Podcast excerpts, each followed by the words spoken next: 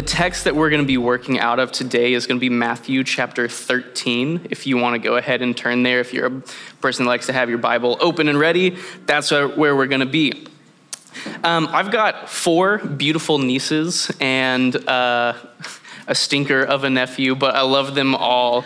Um, and there's this funny story that my wife has of our oldest niece one time she and one of my other sisters was watching her. Her name's winnie while her mom was at a doctor's appointment or somewhere out doing something. And taylor and my sister were watching winnie and she was telling them something telling them a story and they're like yeah thank you. And then she kind of stopped talking. So carly which is my sister and taylor started having a conversation and a few minutes later they hear hey and they turn and look, and Winnie is looking at them kind of indignantly. And she looks at Taylor, my wife, and she goes, You need to learn something. And Taylor says, I need, I need to learn something. She goes, Yes, you need to learn to listen the first time. And then Winnie proceeded to tell her something. It was not that important, but Winnie's point was, Hey, I'm trying to tell you something. And there's this gentle, small little voice that's trying to tell Taylor and Carly something, but they were caught up in conversation with one another. So, um, that I think is not a perfect story, but a little bit of an illustration of there sometimes is this small, still voice that is trying to speak to us. Uh, and that's what we're going to be talking about today is awakening us to hear that voice um, so, Matthew 13, we're going to stop at or start at the top of the chapter here uh, in verse 1. So, that same day, Jesus went out of the house and sat beside the sea. And great crowds gathered around him so that he got into a boat and sat down. And the whole crowd stood on the beach. And he told them many things in parables, saying, A sower went out to sow. And as he sowed, some seeds fell along the path, and the birds came and devoured them. Other seeds fell on rocky ground where they did not have much soil, and immediately they sprang up. But since they had no depth of soil, when the sun rose, they were scorched. And since they had no root, they withered away. And other seeds fell among thorns, and the thorns grew up and choked them. And other seeds fell on good soil and produced grain some a hundredfold, some 60, some 30. He who has ears, let him hear. Multiple times throughout the gospel accounts, Jesus has this refrain He who has ears, let him hear oftentimes when we hear this refrain from Jesus, it's after he has made some sort of statement about the kingdom of heaven or his ministry or the reality of the work that he is doing. It often follows a parable uh, or some other kind of seemingly to us archaic, almost kind of riddle language that you have to sit and like decipher what Jesus is saying. But each time Jesus gives this refrain, He who has ears, let him hear. He's not addressing his disciples, he's addressing what the gospel accounts call the crowds, which is different and from his disciples, the people who follow him, who pledge allegiance to Jesus as their rabbi and as the Messiah of Israel, which is still different from the disciples, are even a distinct set apart thing from the 12, which was Jesus' inner core group that followed him closely everywhere he went. The crowds in the New Testament are the bystanders. They're the people who see Jesus healing and performing miracles, who come out and hear his sermons, but at the end of the day, they just return to their homes with an interesting story about this weird rabbi from the boonies out in Nazareth. And it's to the crowds that Jesus gives these parables and says, He who has ears, let him hear. And after the story we just read, his disciples, the people who followed Jesus, came to him and they asked this question. They said, Why do you speak to them in this way? Why do you speak to them in these parables, in this kind of hard way of understanding what you're really trying to say? And this is Jesus' response. If you want to follow along, we're picking up in verse 13. This is why I speak to them in parables, Jesus said, because seeing they do not see and hearing they do not hear, nor do they understand. Indeed, in their case, the prophecy of Isaiah is fulfilled that says, You will indeed hear, but never understand, and you will indeed see, but never perceive. For the people's heart has grown dull, and with their ears they can barely hear, and their eyes they have closed, lest they should see with their eyes and hear with their ears and understand with their heart and turn, and I would heal them. But blessed are your eyes, for they see, and your ears, for they hear. For truly I say to you, many prophets and righteous people longed to see what you see and did not see it, and to hear what you hear and did not hear it. Jesus, here, in response to his disciples' question, is telling his disciples, he says, Those faces in the crowd are witnessing the kingdom of heaven breaking through on earth. I have shared with them the truths and realities about the kingdom of heaven, but they don't understand. They have ears, but they don't hear. And the things that their ears are hearing, but they're not understanding, are things that many prophets of old longed to hear. In short, he's saying, the thing Israel, the thing our people have been waiting for, is here in me, here and now. It's happening right now, and they are missing it. Has this ever happened to you? Have you been like Taylor and my, and my sister who uh, were busy in their own conversation and missed something going on around them? Or have you ever been reading a book and you reach the bottom of the page and you realize you didn't actually, you read the words, but you have no idea what you just read down that entire page? Or listening to a podcast driving down the road do you get five minutes in and you're like, I have no idea what this podcast is even about because my mind has been somewhere else? Or even worse, has this happened to you in like actual face to face conversation with someone where you're sitting there over dinner and your mind is thinking about something with work and you've totally missed conversation with this person? Or have you ever uh, had your spouse or someone close to you say, You're not hearing me, you're not listening, you don't, you're not hearing me? This is the crowd. It's in one ear and out the other for these crowds. And I don't know about you guys, but I fear that sometimes I find, or too often I find myself in the crowd instead of in Jesus' group of disciples, observing Jesus, but not hearing him, being surrounded by works of the kingdom of heaven, but not listening to what's going on. Sometimes it's because I'm just not listening, I'm not being observant, and sometimes it's because honestly, sometimes I don't want to. Have you ever been there where you feel like, you're like I don't want to hear what you have to say right now?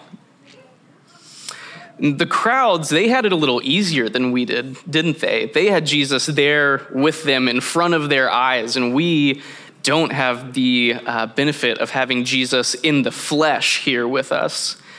Instead, we have iPhones and Netflix and Spotify and a million other things in our lives saying, hey, listen to me. I listen to me, listen to what I have to say. And I talked about this a couple weeks ago with, with you guys, but this is one reason why we fast is to slow down our lives we set aside times in the day when we're fasting to be in more intentional prayer and communion with God. And as we tame the disordered desires of our flesh, we quiet the voice of temptation and the voice of the devil in our lives and create space for the voice of God to speak. As we turn down the one volume knob, we turn up the volume knob on the voice of God, or at least turn down the noise to allow God space in our lives. In this season, as I mentioned earlier, one of our prayers is that God would awaken us to hear Him. It's a prayer for us to not be a face in the crowd, but to be people that hear and understand what it is Jesus is saying, what the Holy Spirit is saying in our lives, and to respond to that, to step out of the crowd and step into that group of disciples, to follow Jesus and become a disciple. Sometimes I wonder, though, um, if this refrain that Jesus gives, He who has ears, let him hear, is not only a, hey, listen up, this is important, but is also a prayer over those crowds, saying, a prayer to his father, saying, Lord, let these words not fall on deaf ears, but let those who have ears let them hear, Father, and receive the kingdom of God. So, um, when I was preparing for this last night, I was praying and I was saying a lot of things, and then I stopped and I just felt the Spirit within me say, Gentry, sometimes you have to stop talking to hear me and let me talk. And so that's what we're going to do for the rest of this little gathering here. I'm really, I'm already done talking to you guys. And um, I'm going to lead us through a practice of Lectio Divina. Uh, some of you are familiar and have been around for us doing this before. Some of you may have no idea what the weird words I just said are. Though those words, Lectio Divina, is just Latin for uh, spiritual reading, and it is an ancient practice of reading a passage of Scripture prayerfully. So it's different from your annual reading plan or your intense devotional study. It's a way of sitting with a passage of scripture and reading it prayerfully and allowing the voice of God to speak to you through these words. Um, so before we really dig into that, I'm going to lay like uh, an outline for you guys of what this practice is going to look like before we fully step into it. Um, so, first thing we're going to do is just prepare to meet with God. I'm going to uh, have a timer up here, so don't worry about time, but I'm going to uh, just allow us some space to uh, quiet our bodies and our minds and just be prepared to meet with God as we step into this passage. And then I'm going to read over us, still Matthew 13, picking up where we left off. I'm going to read verses 18 through 23. If you want to follow along, I highly recommend following along in your Bible. But we're going to read through one time very slowly. And as we read through this first time, I want you to just pay attention to the words, pay attention to any words that kind of sparkle or leap off of the page that catch your eye and stick with you. Those are the words that you should pay attention to. And I'll give a little bit of time between, and then we're going to read through it a second time. And as we read through this second time, on our second journey through the text, allow the text to connect with you personally. Which words or phrases assume a particular resonance with your heart in the season of life or um, with you in this moment? And ask yourself questions like what do I need to know or be or do in light of this text? And after those two readings, um, just going to have a time of response, is the next kind of moment, movement in Lectio Divina where you take what you are feeling and you sit with it, you process it, and you respond to God, however that looks. And then finally, just resting in that. Oftentimes, we uh, can get into a spiritual exercise or discipline like this, and we do it, and we do it, and we're done, and on to the next thing. Um, but with Lectio Divina, we want to take a moment, even after the fact, and just sit in the reality of what just happened, and just to reflect and contemplate and just accept and receive what uh, the Spirit is stirring in our hearts. So, with that, um, I'm going to go ahead and start that timer. Um, And we're going to start off with just a little bit of silence. Just pray silently and prepare your hearts and minds for this practice of Lectio Divina.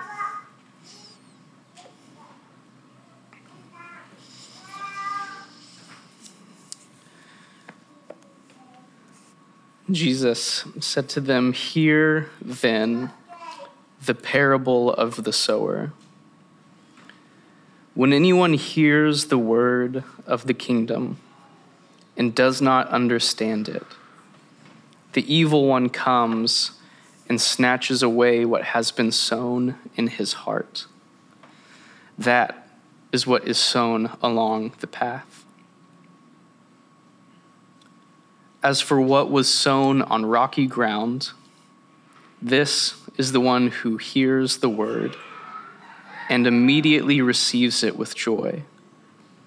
Yet he has no root in himself, but endures for a while. And when tribulation or persecution arises on account of the word, immediately he falls away. As for what was sown among thorns, this is the one who hears the word but the cares of the world and the deceitfulness of riches choke the word, and it proves unfruitful. As for what was sown on good soil, this is he who hears the word and understands it. He indeed bears fruit and yields, in one case a hundredfold, in another sixty and in another 30. Take a moment and just, if there's any words or phrases there, just sit with those for a minute before going through the passage one more time.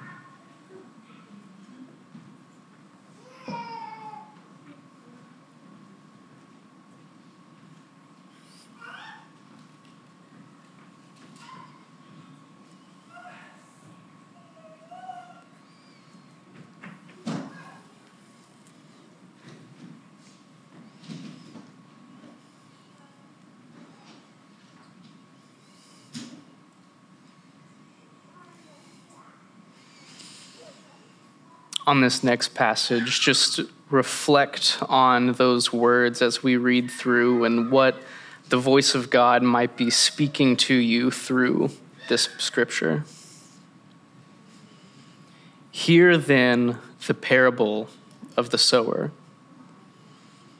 If anyone hears the word of the kingdom and does not understand it, the evil one comes and snatches away what has been sown in his heart. This is what was sown along the path. As for what was sown on rocky ground, this is the one who hears the word and immediately receives it with joy. Yet he has no root in himself, but endures for a while.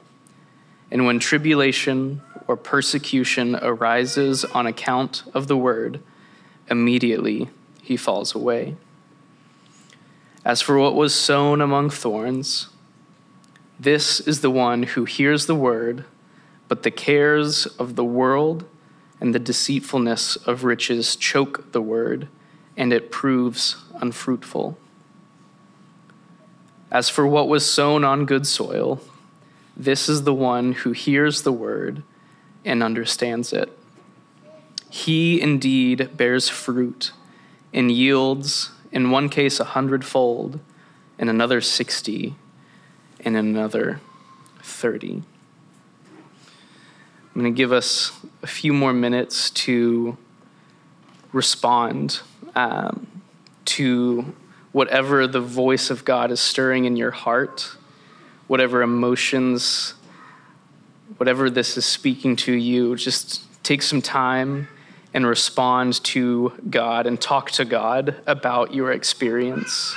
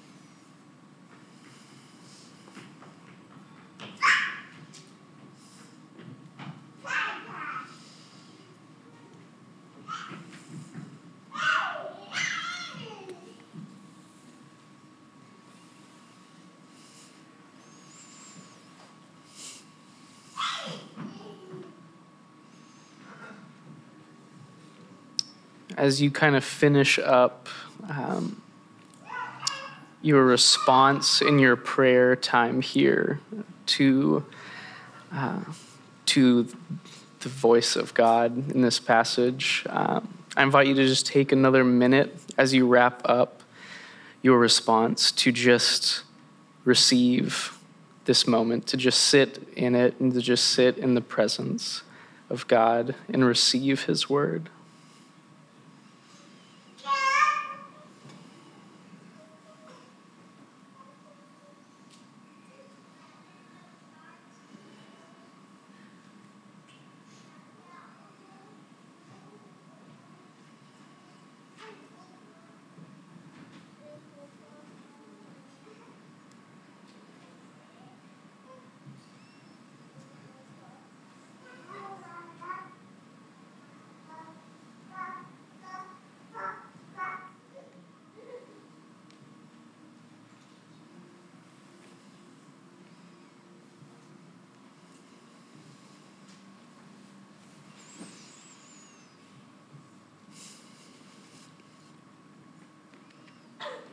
Father, thank you for this family, for the people in this room.